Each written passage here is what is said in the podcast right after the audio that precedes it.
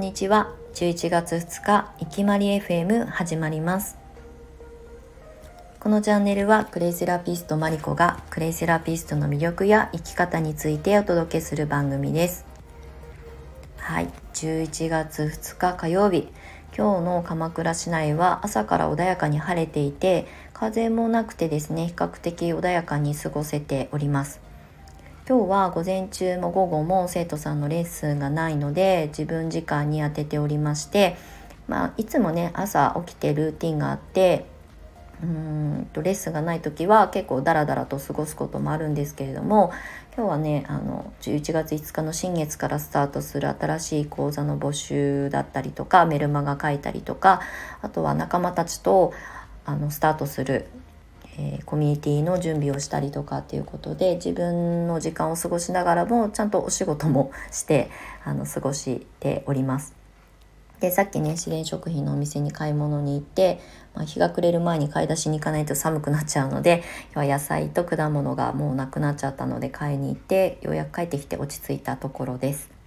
はいで今日はねどんなテーマでお話ししようかなと思ったんですけど私今在宅ワークなんですね。でこの在宅ワークって言っても誰かからお仕事をいただいて、まあ、リモート的に仕事をするっていうわけではなくってフリーランスでクレイセラピストさんを育成する仕事をしているんですけれどもこれがねあのどこに出向くこともなく、まあ、自宅で全部完結ができてるんですね。で、えっと、コロナの、まあ、騒動が始まったことは大きなきっかけにはなったと思うんですけれども、まあ、過去ねあの講座やり続けたやり始めたのが5年前だったので生徒さんにレンタルスペースに来ていただいて講座を受けてじゃあまたねって言って帰っていく。だから私もそこに通勤するみたいな感覚で仕事をしていたんですけれどもコロナがきっかけでオンラインレッスンがすごく定着したっていうのとあとは自宅をね引っ越ししたので人を呼べる環境になったということで自宅で対面でレッスンをするっていうこの2軸で今あの講座を展開しております。でもともと私は実はクレイセラピストになったからどうこうっていうわけではなくって家でお仕事をしたいなっていうふうに思っていたんですね。これはうん20代の中盤ぐらいの時から思ってたのかもしれないんですけれどもだからもう約20年ぐらい前から、ま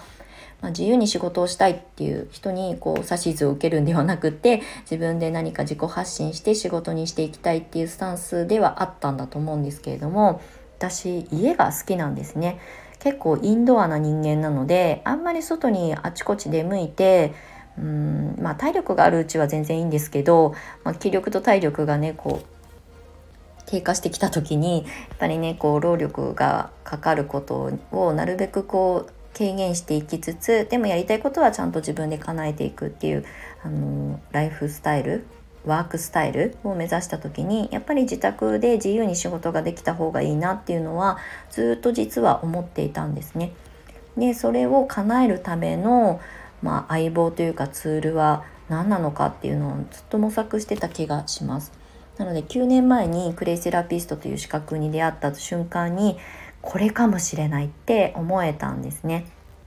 でその当時はまだこういう講師業をやるっていうのはね全然想像もしていなかったんですが、まあ、クレイセラピストの資格を取ってサロンワークから、まあ、スタートを切ればいいやみたいな感覚であの会社勤めじゃない働き方を目指す第一歩に一番近道だった気がします。そう。まあ近道といってもなかなかうまくいかなかったからね。すごくこう苦節何年っていう時間が長いんですけれども。でもそれをやり続けた今9年後はその9年前に描いてた未来は叶いつつあります。もちろんそうなるまでは外に出向いて営業活動したりとかクレイセラピーって誰にも知られていない時代にあのクレイを知ってもらうためにマルシェに出て物販したりとかっていう経験もたくさん積み重ねてきたからこそまあ叶ったものだと思うしあと時代のタイミングとねまあ、自分がこうしたいっていうことと、まあ、あの人から求められるっていうタイミングっていつも一致するわけではないのでそういうタイミングがちょうど重なったっていうふうには今思います。ただやっぱり9年前に決めて動いたことは大きなターニングポイントだったしそれがなかったら今の自分はないし今、ね、受験受講してくださってる生徒さんたちとの出会いもなかったっていうふうに思うとあの時決めて動いてよかったな実績がないあのマーケットだからこそ自分で手探りでやらなきゃいけないから大変は大変だったんですけどそれが経験となって私の糧となって今生徒さんたちにその経験をシェアできるっていう環境を自分で作ってきたっていうところもまあ受けてくださる生徒さんたちのおかげで私も成長させてもらえたから叶った今のライフスタイルがあるなっていうふうに思いますね。なのでクレイセラピーがもちろんそのまあ、火種になってくれたっていうことはとても大きかったしクレイセラピストという資格が後押ししてくれたでクレイセラピストの資格っていうものに対してフォーカスしてたっていう意味ではなくて、えっと、クレイセラピストの資格を取ったことが、まあ、自分のこうバネになったっていうところで言うととても素敵な出会いだったなと思うし私の人生を変えてくれた大きな出会いだったなっていうふうに思います。なんかね生き方のことをね皆さんにシェアしていきたいなと思うと自分がどういうふうに考えて今に至ったのかっていうこともねあの改めてお話ししていきたいなっていうふうに思いますね。ノートとか過去のブログとか、えー、っと昔の SNS の発信とかでもね散々書いてはきたんですけれども私の言葉でまた音声で届けていけたらいいなと思いますし今ね2022年に向けてうん何か新しいことチャレンジしたいなとか生き方働き方を見直したいなとか自分の生き方って本当はこれで良かったんだっけかなみたいなことをあの考えてぼんやりモヤモヤしてる方もね少なくないんじゃないかなと思うので、まあ、一つのきっかけとかね勇気につながったらいいなと思ってお話ししております。もちろんねクレイセラピストの魅力とかね活動している仲間たちのこともあの情報をシェアしていきたいなと思っているので、まあ、そういう側面からも聞いていただけたら嬉しいなと思います。はい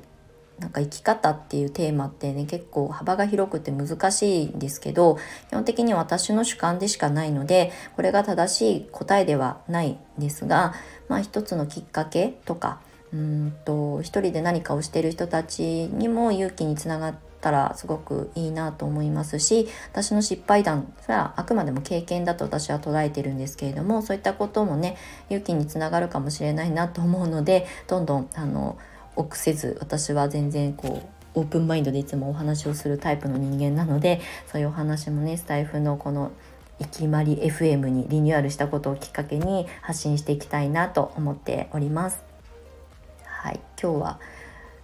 中身がそれほどねあのあるようでないんですけれどもあのクレイセラピストを目指した時の過去のお話なんかも引き続きしていきたいと思いますしクレイセラピーをやり続けてきたからこそ得られた今の、まあ、生き方も